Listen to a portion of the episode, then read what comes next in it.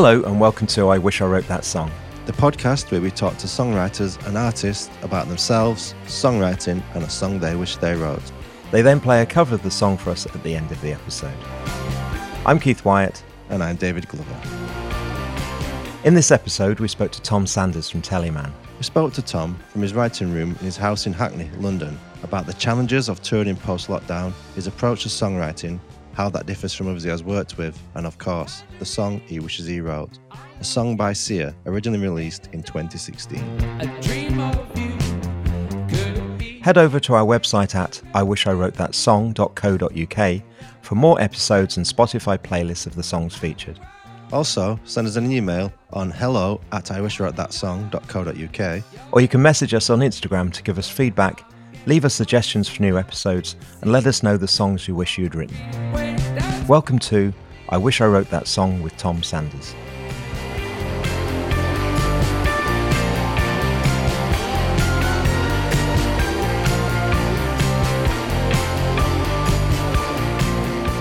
Hi Tom, how you doing? Good, thank you. Thanks for having me. What are you up to today?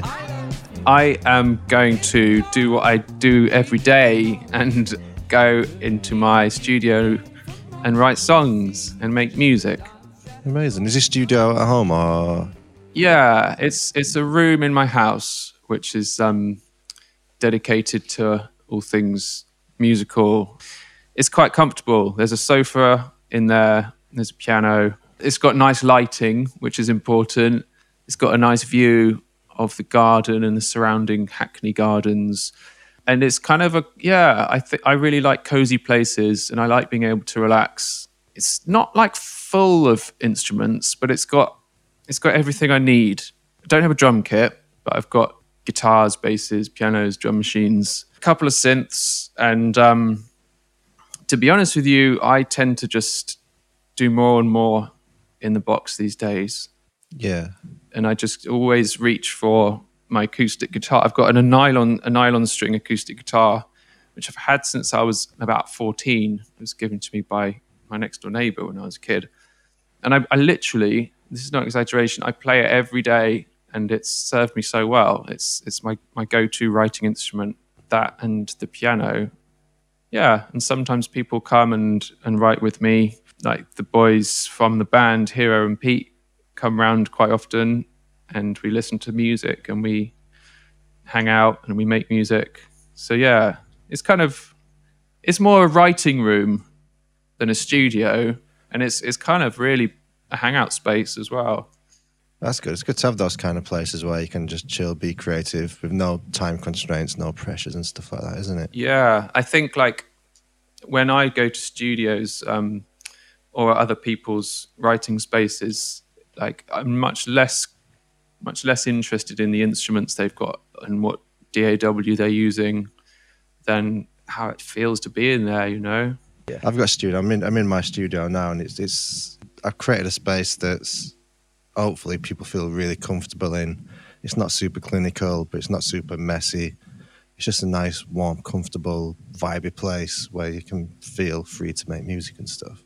Yeah, it's hard to make music when the vibes aren't right. You know? Yeah, equipment's secondary to performance and comfort. comfort definitely definitely you know if it's all dirty like, i've been in some studios where it's just everything's just, just like covered in dust and all disorganized and on top of each other and it's really hard to to to make music in that environment.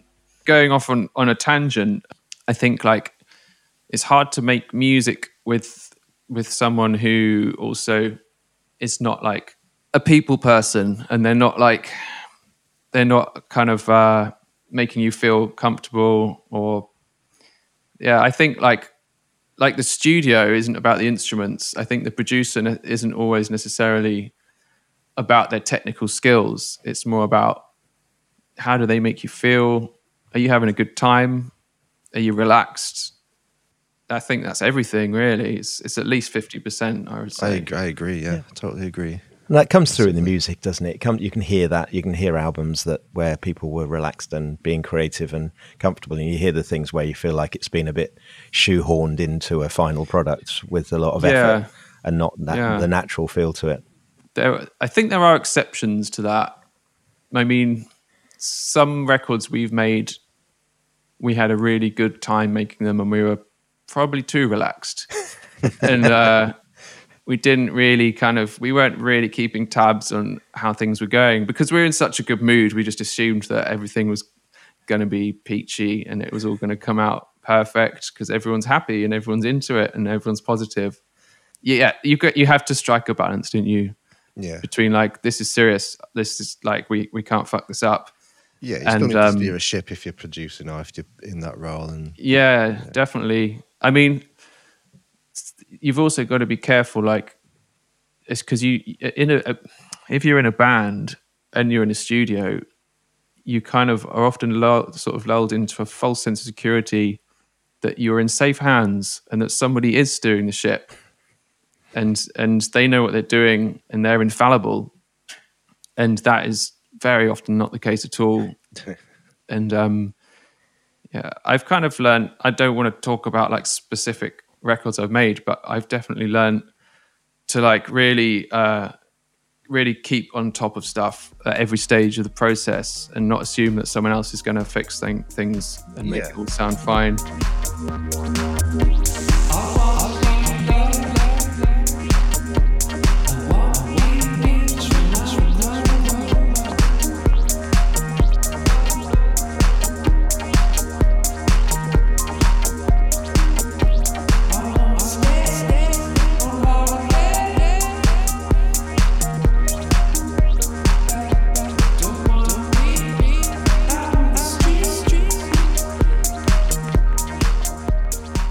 It working with the Hot Chip guys?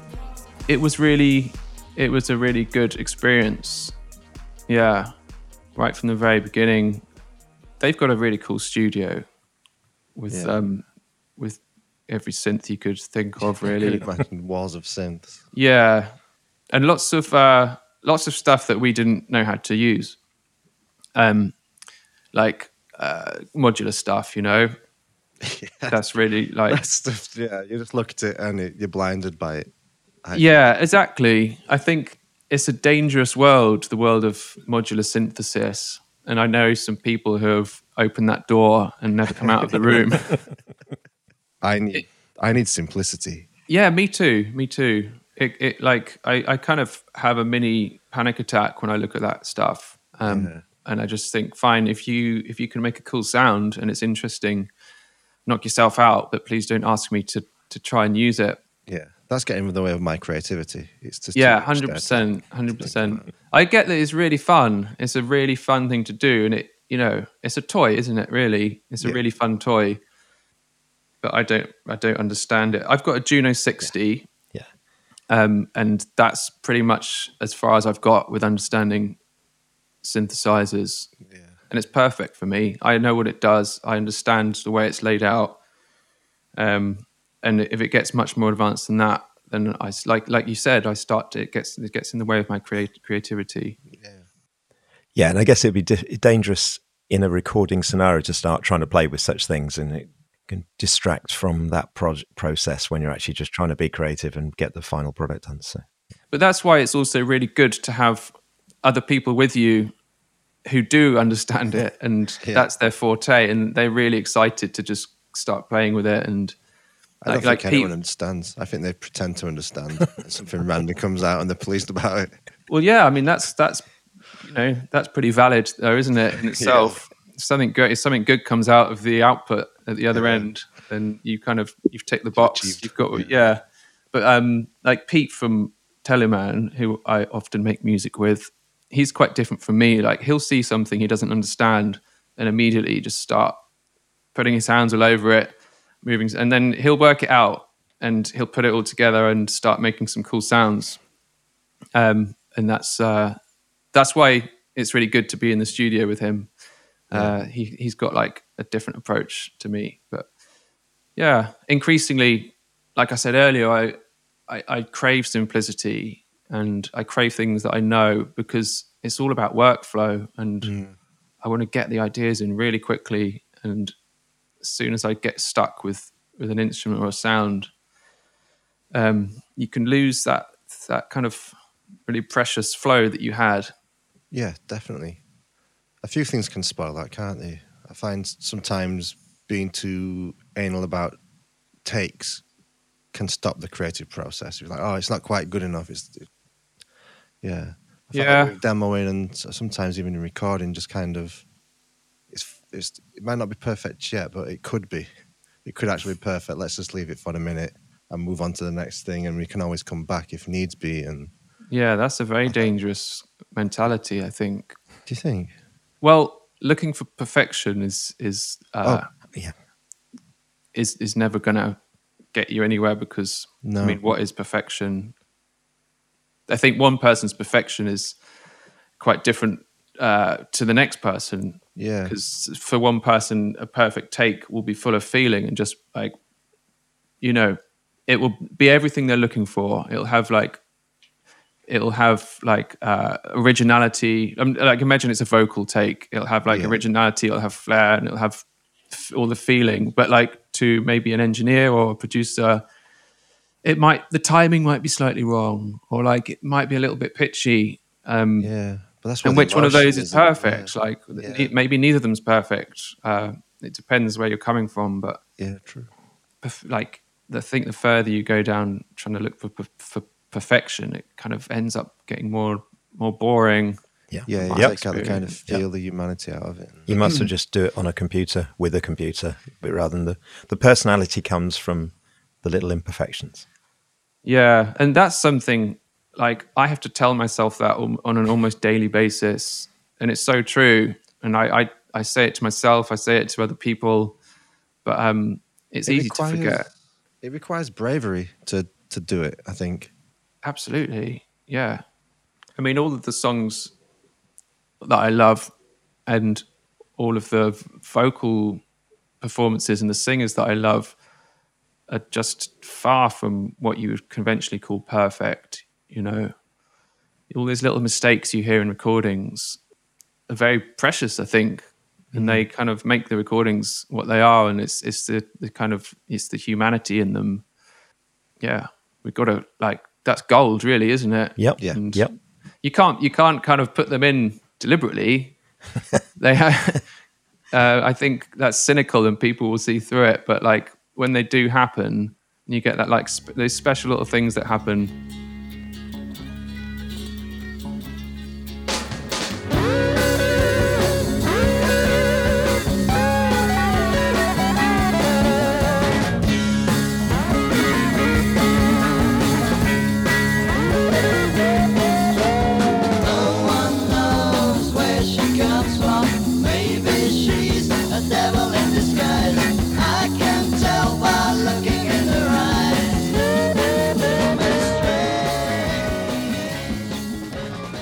I really used to enjoy listening to Jimi Hendrix recordings, and what I really liked about them is when like when the bass guitarist hit a certain note, the snare drum would just vibrate, just and I I think like a lot of engineers would you know that's like anathema to them, isn't it? They would be okay, let's isolate that. Yeah. we, need to, we need to get that bass cab in another room. Yeah. But like, it's just like that feeling of them all playing together and making some really wrong noises is, is amazing. excitement. It's just fu- so full of life, and you, it's almost like you're in the room with them. Do you struggle sometimes then if you've done a really good demo, then going when you go into a studio to do a, the full recording to actually feel that you can get the personality from the demo into the final recording? Yeah, often I think it's something I'm getting better at. Um, I used to worry about vocals and just want to do takes and takes and takes and then comp them together and then do the comp again because I wasn't happy with it. But I just, uh, in the last couple of records we've made, uh, I've definitely let that go quite a lot and just been like, does it feel good? Yes. Okay. Let's just stick with it. Do you ever use like stems from your demos? I'm yeah, all the time. Yeah, All the time. that's the Um, ex- that's the excitement part as well. I've like trying to recreate the sounds or the feeling of that kind of um, the creativity happening as it happens. I think you can feel that from the demos, and it's really hard to recreate that kind of energy. it's interesting when you go into a new studio with someone who you haven't worked with before, and you bring elements, um, external elements into the session. I think it adds it adds something that that would never have been there otherwise. Because I think lots of producers they kind of um, you know n- not in a bad way, but they they have their go-to instruments and their go-to sounds and their go-to methods. It can get a bit si- kind of samey. So if someone brings in something really unexpected from a like it could be a soft synth or something, mm. then it just adds a brand new flavor. I like kind of vocals that are recorded at home as well. They're often quite quite nice to add into a session. because you're relaxed and you can Yeah. take how you want to take your time. Yeah, it's just it's funny, isn't it? When when there's not like an expensive mic in front of you and someone listening, and it's in super hi-fi detail, and you can hear mm-hmm. every little mistake. Like when there's not that situation and not that pressure, it's really funny. Like the vocals, the st- the vo- the way I'll sing my vocals is very different. It's just got a sort of really carefree Yeah, feel to it. A And bit more that, effortless, I imagine. yeah, I, yeah. And then you kind of like, well, why doesn't this sound? Why doesn't it have that feel that I had in the in the demo? And then you get that that awful that scenario where you you have demoitis and you're just chasing it and you're chasing it. Then everyone else in the room is getting pissed off because you know, like, let's just get this song done. What's this guy talking about? I think if you're the person who made the demo, you, you it can be a problem when you get too precious about it.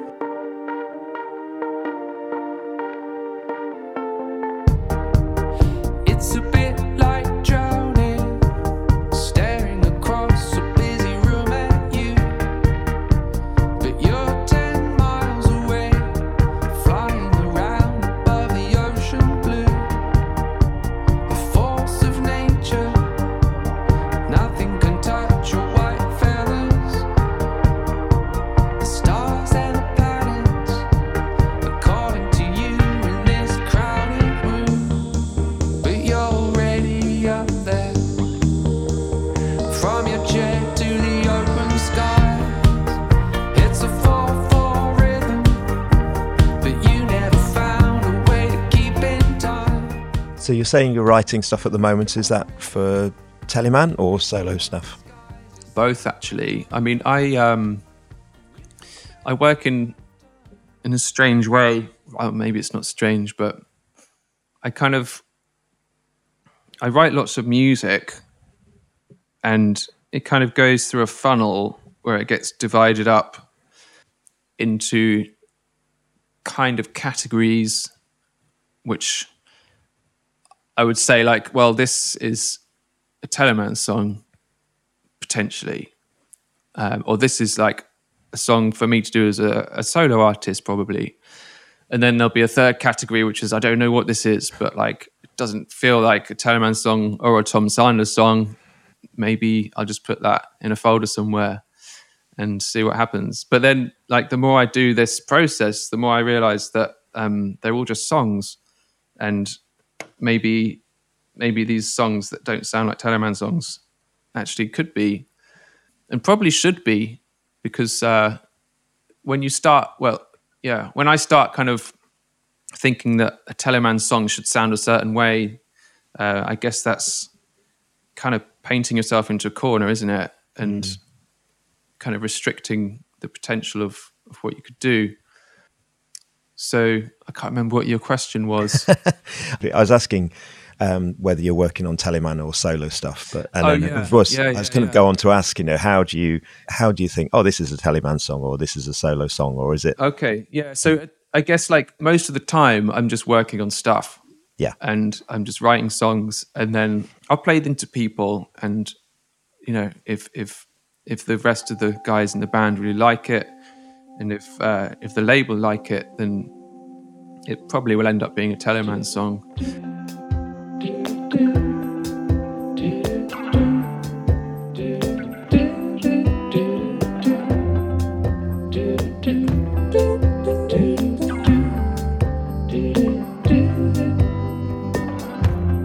When I was the king of my own world, I thought I could take anything. Happy but a fool, the plastic soul. Until you shook me from dreaming. Most of the time, I don't really think about it. It's hard to define, and now I just laugh about it. A quantum kind of leap from where we now? The one bed apartment. I was kind of like I said, I was kind of like trying to filter them myself and put them into these categories. And one of the one of the results of that was that I made a solo record which was really downbeat. I was I liked it. I was happy with it, but it was it was kind of like I was picking songs that and basically saying, "Oh, this can't really be a Teleman song because it's it's too slow, it's too minimal, it's it's uh, you know, it won't be good live." um, and so they they all kind of ended up as as being my solo record, and I think that was potentially potentially a mistake because it was too downbeat the record. So I'm going to make another solo record, I think, and make sure I remedy that. And uh, It was a good album, though. oh, thank you. yeah, exactly, bangers. I mean, they don't have to be like bangers in the sense that they're like you throw everything at it production wise but it's it's more of a BPM thing, isn't it? And a, and just a general vibe thing. You, I think you can have a banger that's just a couple of instruments and a simple vocal. It's like you've already said already, isn't it? Sometimes it's the most simple ideas are the are the best. It's crazy we became two countries at war. Waving a flag, but my head's on the floor. Such a lot of words to say this really hurts, but we still share a cigarette. So yeah, so I guess that when we first started talking about this, uh, lining up this interview for the podcast, you were about to go off on tour at the end of 2021. Um, Oh yeah, how was that? I guess the first tour for a while with lockdowns and and the yeah. It was good. I think there was lots of kind of pent up energy, like emotional energy, um, from not having been been able to go on the road for such a long time. And I guess we felt that, and I, I think the audience felt it as well. Um, and it was, I don't know if that's what like made the tour so good, um, but it was a really good tour, and we really uh we all the shows there wasn't like a, there wasn't a bad show. They were all really good great audience response and yeah. I, I there was also like i mean the flip side to that was i i found it very difficult. I, the, the actual process of touring i found it really hard on that particular tour. Uh i wasn't sleeping. I was, I was kind of had really bad anxiety. So it's just kind of strange paradox in that I'm having a great time because the shows are going really well and it feels really good to to, to be on tour again because when you play music live that kind of it gives a meaning to everything else everything else you're doing. Everything kind of it feels like you're kind of shining a light on on this album or the or body works or the songs that you've been writing over the years. Um, you connect with people in a very real way and it, it kind of it just makes everything kind of makes sense when you play your songs live Yeah. um but yeah while, whilst i was experiencing that feeling of happiness because of that i was i was also feeling um really anxious and uh, just struggling really um from lack of sleep uh, and that makes uh that makes things really difficult when you're on tour but um Yeah. Like Yeah. you got, you got a lot of people around in close proximity, and you don't want to feel like you're being a, you know, a downer in the room or anything like that. Absolutely. That's right really there. that is yeah. That's I mean, I'm glad you said that because that is exactly what it feels like. You know, when you mm. get in you get in the bus in the morning and you feel like absolute shit, but you don't want to like You don't want to feel like a cloud. yeah, yeah. You because it can be quite contagious, can't it? Yeah. I just said to people, look, guys, I just told them what was going on. And I said, I'm I'm not feeling great these days. So, you know, it's nothing personal. It's nothing to do with, you know, anything. So I'm happy to be here on the tour and just just give me a, give be have some patience and uh, Yeah. The lack of sleep just can really put you in a Yeah, fog, can't it? It yeah. can really. And then that as a that just becomes vicious in a vicious cycle because you're you're anxious because you're not sleeping. And you're sleeping because you're yeah, anxious. it's strange, isn't it? The human It's body, hard to all break these that cycle, yeah. hundreds of thousands of years of evolution, it's it's still like hasn't worked that one out. It's like no, I, I need I need to sleep. I really need to sleep. Um, so if you could just allow me to sleep, dear body, then we can kind of break this cycle.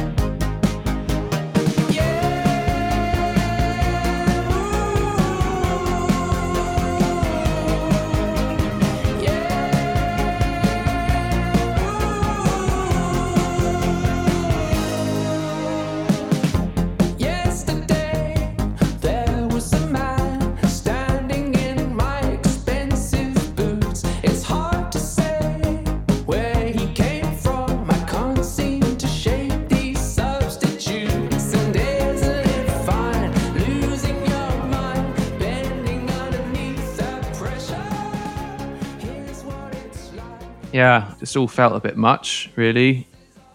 And I can't I can't really say why because I, I was really excited to do the tour. I was really looking forward to it. Um, but when we started doing it, I, I don't know, just How was it seeing crowds of people? Um, it was pretty weird, actually. But it was when you feel that like that kind of uh, that buzzing feeling of, of a, like a hot room full of hot bodies all pressed up, waiting for something to happen. It's it's like it's really amazing.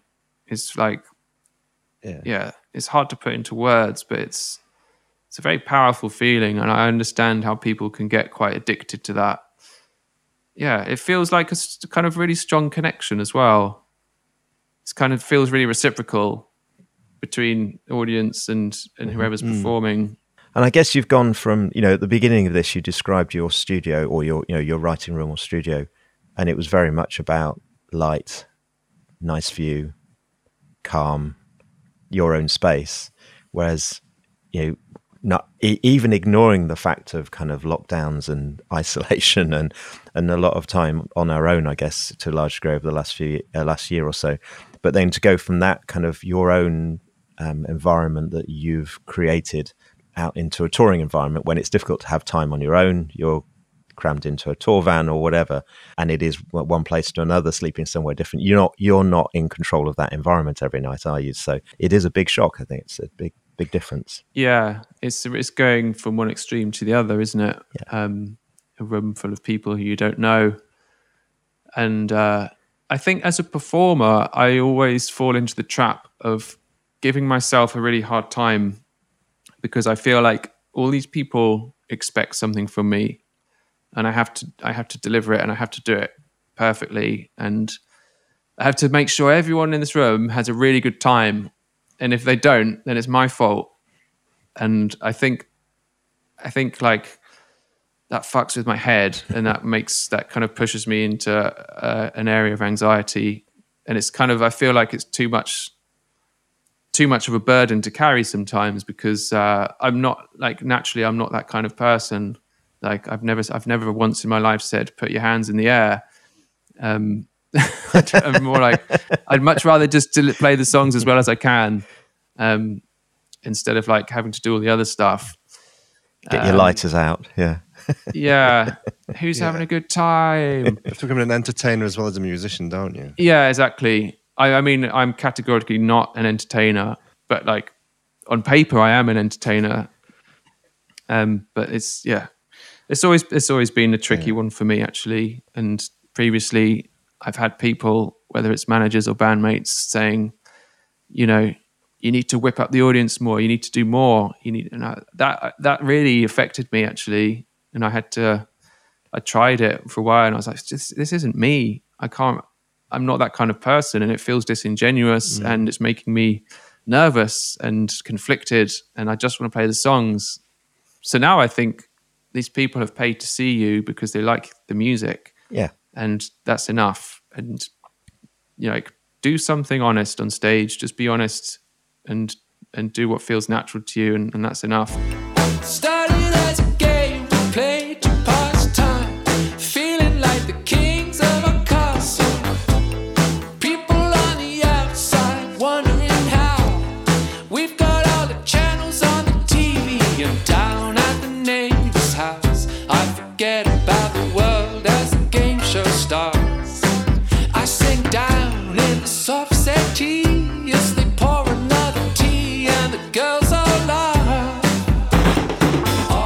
everyone in the band write? Uh, yeah, they do. I mean, Hiro has actually done a couple of his so- solo records, much more electronic leaning. Really nice, really beautiful records. And Pete has also released some of his own stuff. We've collaborated on some Teleman songs, but generally speaking, I write most of the songs. Uh, I'd say I write the songs for Teleman, and Pete and Hiro make important important contributions as we go along, kind of helping them become what they are. Really, Yeah. we've never really written together, like starting from scratch. Like let's get in a room with three people and try and write a song. That's not really the way we work. I personally find that quite difficult. As as the years go by, I kind of I am more open to the idea of doing it more just more just for a change because it can get quite sort of I guess I want to use the word lonely. Like sometimes writing on your own all the time can be lonely. It's difficult because I am a bit of a of a control freak and I kind of understand my needs when I'm writing. And like one of those needs is to have all of the time I need to think about something, eh, which might be like three hours just to, just to think about a tiny section. And that's difficult when you're writing with someone else who probably would want to like move that move that process on a bit quicker um, for, for- for better or worse. It doesn't really matter whether that's the right thing to do or not. Like I just that's that's my writing process is that I I won't be rushed. Yeah.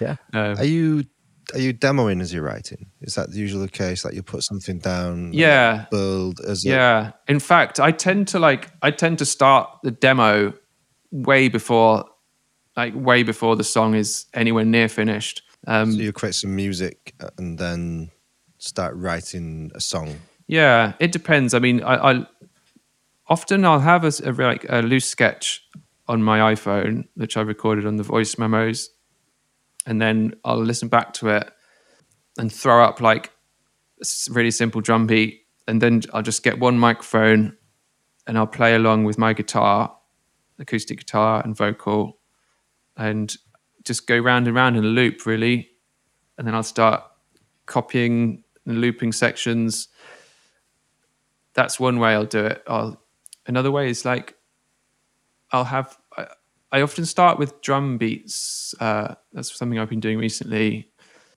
I'll make a drum beat which I really like, and then uh, that'll be my sort of springboard for the song.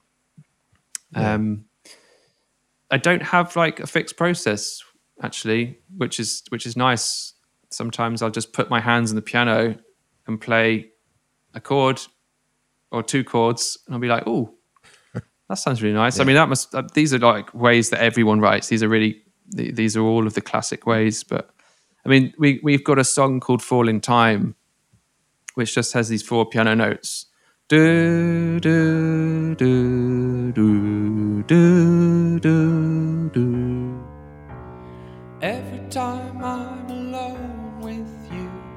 and that's like that's pretty much the whole song. It just keeps repeating these notes. It's quite a dark, not sinister, but it's quite a dark, sort of edgy vibe. And that was a song, you know, I don't want to kind of diminish my own songwriting skills, but like that's a song where I literally was really not in the mood for writing a song, but I was like, well, I'm here, this is what I do.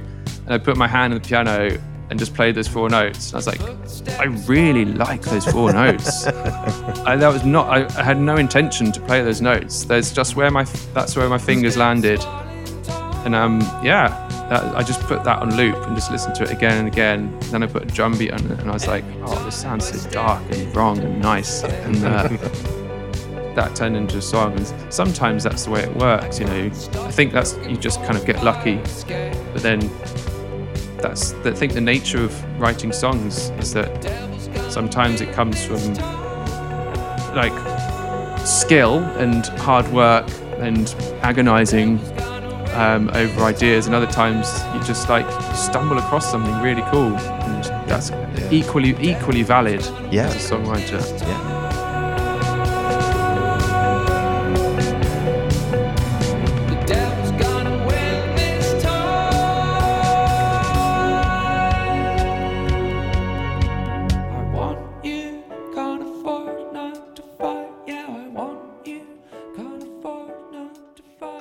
Seen Get Back yet? The Beatles doc. Oh my god.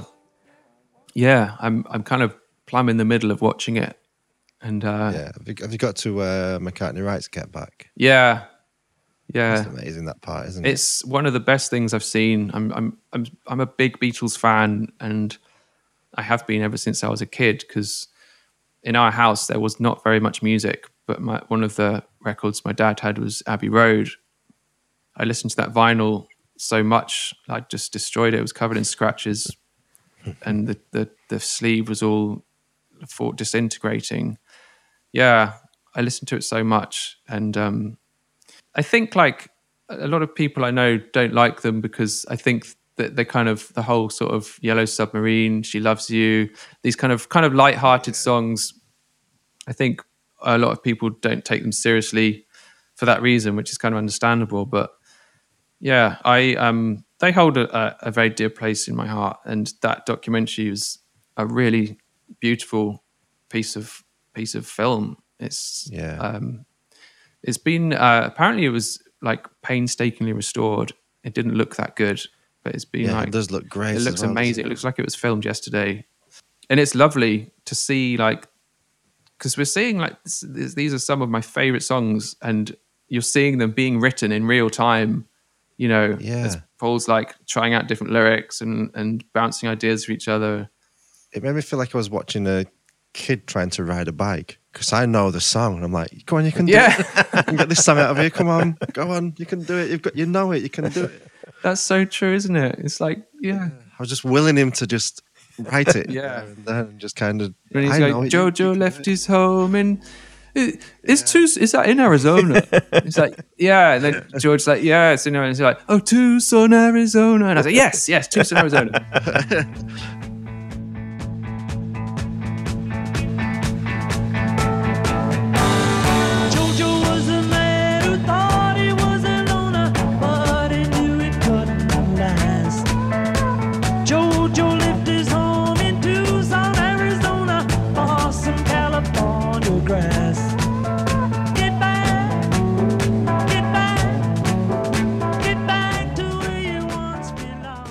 Another thing that struck me about watching that was like John Lennon's lyric writing process. I think was it was so much of his songs was just nonsense. Um, and I, you could hear him. Um, it wasn't like a big part of the documentary, but what like almost incidentally, he was speaking to Paul, and it, like he, he was kind of like almost under his breath at one point. It's like, I don't know what this song means. I don't know what it's about. He's like, he's like, I've got no idea what it's what this song's about. And it's almost, um, I think most songwriters probably feel they have to write a song that's definitely about something, and ideally something quite important that's going to resonate with people. But to, to kind of throw that out the window and say, I don't know what this song's about, Yeah. that's that's a risky thing to do, and it's an unusual thing to do. Um, but I, I think it's quite liberating. I think that's like just- art, isn't it? Like, uh, like Sure. visual arts. You could you could create something on on a wall, and you don't know what's coming out of it yet. But something Yeah. succinct may come out of it that you can analyze yourself after. Or I always feel, um, I mean, wrongly, but I do always feel a pressure to write lyrics which people will be able to relate to. But it's kind of I feel like I'm taking a risk if I if I write what I would call nonsense lyrics, which if you look at a song like "Come Together," which is one of John Lennon's songs, like a lot of those lyrics don't make sense, and they they were just lyrics he came up with. It's kind of it's not even wordplay. It's just uh, like a train of thought, just whatever comes into your head Yeah. lyrics that feel nice to sing, lyrics that are weird. I did that with um, a song called Glory Hallelujah, which was on our second album, because someone asked me what it was about. Um, and I, I just had to go back to the lyrics and look at them. And I, then I, my answer was, I don't know what it's about. It's, it's just like a sort of sequence of images that came into my head and, and words that felt good to sing. Yeah. Um, But did that in So, turn yeah. did that in turn create a, a mood or an atmosphere? Maybe the, the way the words come out is portraying something. I don't, I don't know. I think like there is there is a meaning underneath them, and it's I mean this sounds a bit kind of hippie and a bit far out, but I think always subconsciously there's something going on when mm. these words just come out because you know ostensibly they're just random words, but are they? Yeah. I mean Freud would probably say they're definitely not random words.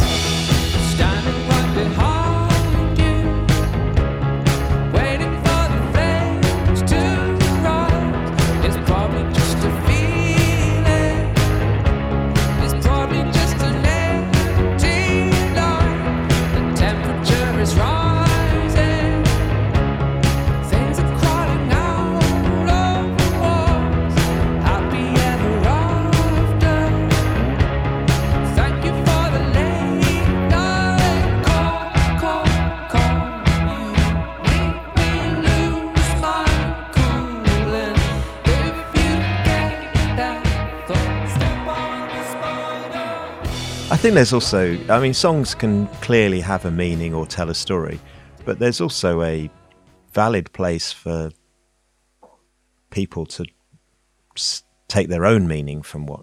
And I, remember listening to someone, uh, and it's one of the things I do have as a bit of a pet hate when you go and see someone that then spends 10 minutes explaining what the song's about. And I kind of think, well, surely your art's going to talk for yourself at times, especially when it's, you know, if, okay, you know, there are times when it's valid and other times when I think it's a bit, but you know, just let your song talk for itself. Um, but I, do, I remember listening to someone saying, look, I don't want to know what the song because it actually it means this to me, and that's what I want to take from it. And I think it's like again, like you said, Glover, you know, a lot of art, you know, surely people should be able to see what they want to see in it as much as what they're being told to see from it. So Yeah. if you go to a gallery and there's the kind of there's a you know, I mean, the nicest possible way, a splodge of paint on the wall, and then about a, an essay about what this was about. Actually, the art should t- speak for itself to a much larger degree than that. I think. do you think that's kind of equally applicable to music and visual art, or would you say that's more the case in music? I think both. Yeah, I definitely agree with you. Um, like with, with songs, I I certainly will have I'll have I'll listen to a song and I'll have my own relationship with that song, and my own understanding. And I, I kind of like you said, I don't want that to be changed by hearing someone's uh, backstory uh, about it and. And I'm even if even if I'm singing the wrong lyrics, like those, those would be like that's those are my that's my understanding of it, and Well, um, but I've had experiences with art, and I'm not like big into art or anything, but I've seen paintings that I've, I've not particularly liked. But then I've read like a little piece of um, information about them and like why it was made and how it was made, and it's like suddenly like something's clicked, and I've been like, oh my god, So, Tom, the name of the podcast is "I Wish I Wrote That Song." Which song do you wish you wrote? there are many songs I wish I wrote, and uh, for this podcast, I I kind of um, probably unlike other people, I chose a song slightly at random, um, and it this definitely isn't the one song that I wish I wrote, but it's uh, it's just an example of one song which I kind of saw something in that I really liked, and uh, wanted to reinterpret it. And that's a song called House on Fire by Sia.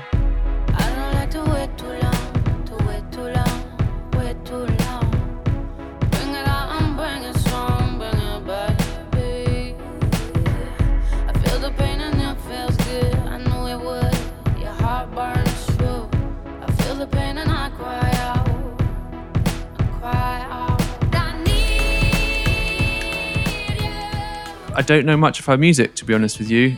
And she was uh, recommended to me by someone because we were talking about pop music and how I love pop music. And obviously, the music I make is quite heavily pop leaning in places, depending on like which uh, album you're listening to.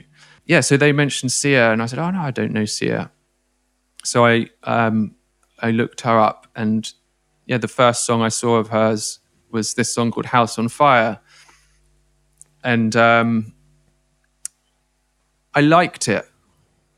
I liked it a lot. Um, I really liked the the chorus hook and the kind of the imagery of it. Although it is very pop, it kind of it had a real passion to it and it felt really genuine. And I do like her voice a lot. I think she's got such a powerful voice. And um, it's really genuine. You know, she's she she's not someone who would use auto tune. She's just she's just a, an incredible singer. As soon as I heard it, I was like, "Wow, that's that song's powerful." And There's an intensity to it, isn't there? it's very intense, yeah. And it's it's it's big and it's pop, but it's kind of it doesn't.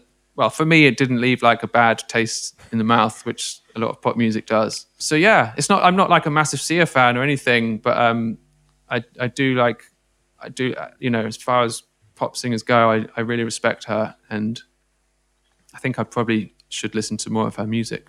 I really like Buttons. It's a really good song. If you go on the internet and find a version of it, I think from 2008 on Jools Holland's program, um, it's yeah really cool and just really really cool visuals.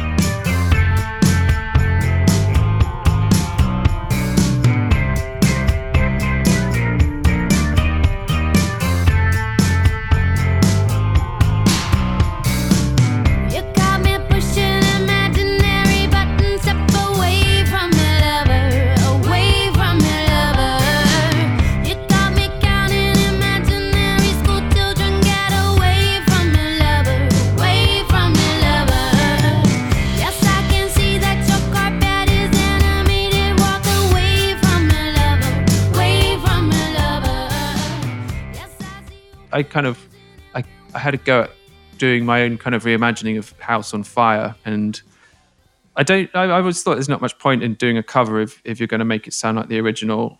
So uh, yeah I, I did kind of a really stripped back version and slowed it right down and uh, and sung it in a much more understated way. I mean I would never have been able to produce it in that way anyway. I don't have those kind of skills and uh, that's not really my singing style either.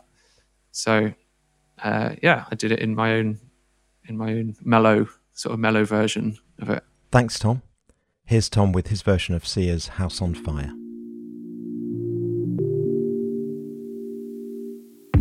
I don't like to wait too long, wait too long, wait too long. So bring it on, bring it on, strong, bring it, baby. I knew it would. Your heart burns slow. I feel the pain and I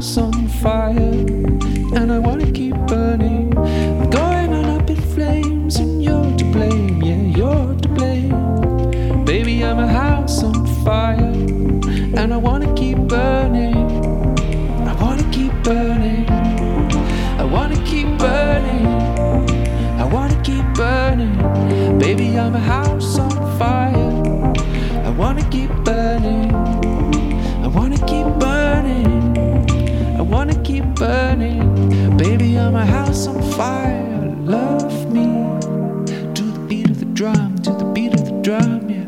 Love me until the walls cave in.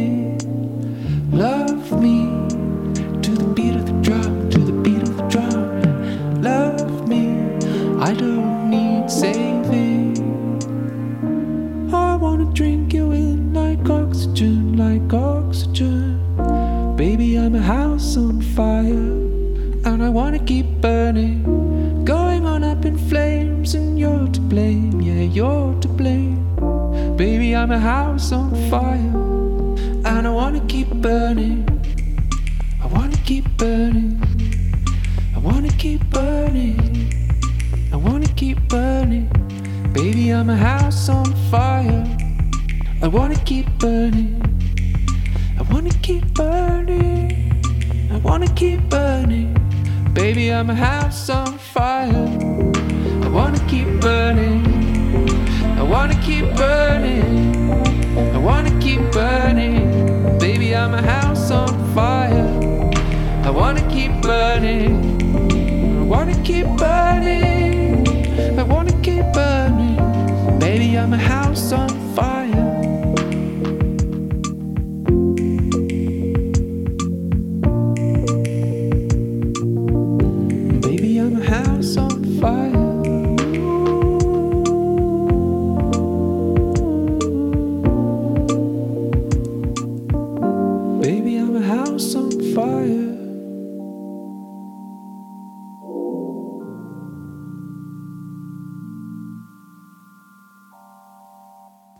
Did you take as the meaning from the song? Um, that for me was it felt like a pretty direct, not a love song necessarily, but certainly a song about a relationship. Most pop songs are about love or sex. Yeah. Um, I'd say like the big majority of them. Yeah, that song seems to be mostly about desire and lust and possibly unrequited lust. Mm. So it's felt pretty direct. I didn't feel like there was any hidden meanings in that song. I mean, when someone chooses a song, I like to go and see what other people have interpreted it as. I think one of them found it as an abusive relationship. Oh wow. I don't think physical, but I think like a mentally abused relationship. I it's like I didn't get that from listening to the song or reading the lyrics. Yeah, that's crazy. I wouldn't see. I mean, that's an interesting example what you were saying earlier, Keith, about not knowing like a story behind a song. Like I, I would certainly not have read that in the lyrics, but that could have been that could have been the case.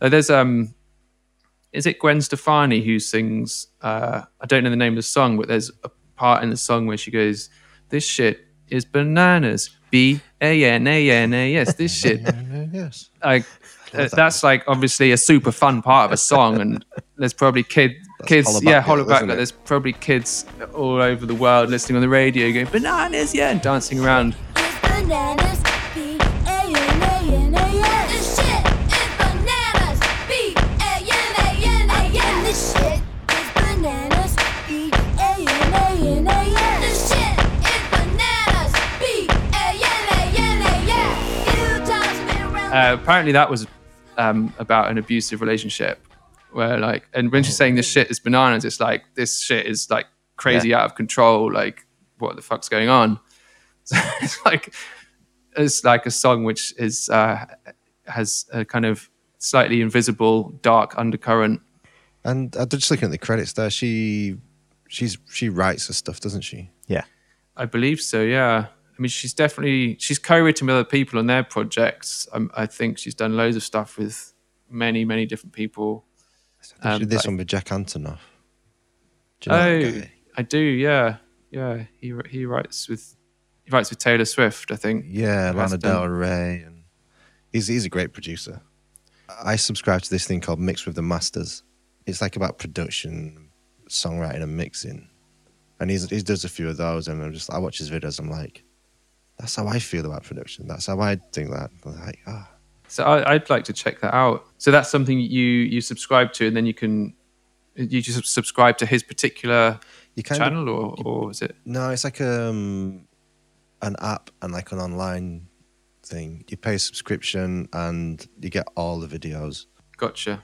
But yeah, it's it's really good. And there's like there's like songwriting with um Alex Caprianos. Is it Oh, yeah. Fransford? And he's like he's got a really interesting writing approach and things like that. It's Yeah, I did a writing session with him once with Alex, and that was very that was very strange because uh, he has a like a really polar opposite approach to me, and we we went to his house because we live quite near each other in Hackney, and I went to his house and we just sat up in the in the attic with an acoustic guitar and Ableton, and his process was that he he wouldn't start recording or he wouldn't even open the computer until the whole song was written and or every single lyric was written and it was structured and it had a, an intro and a verse and the chorus and a bridge and middle eight.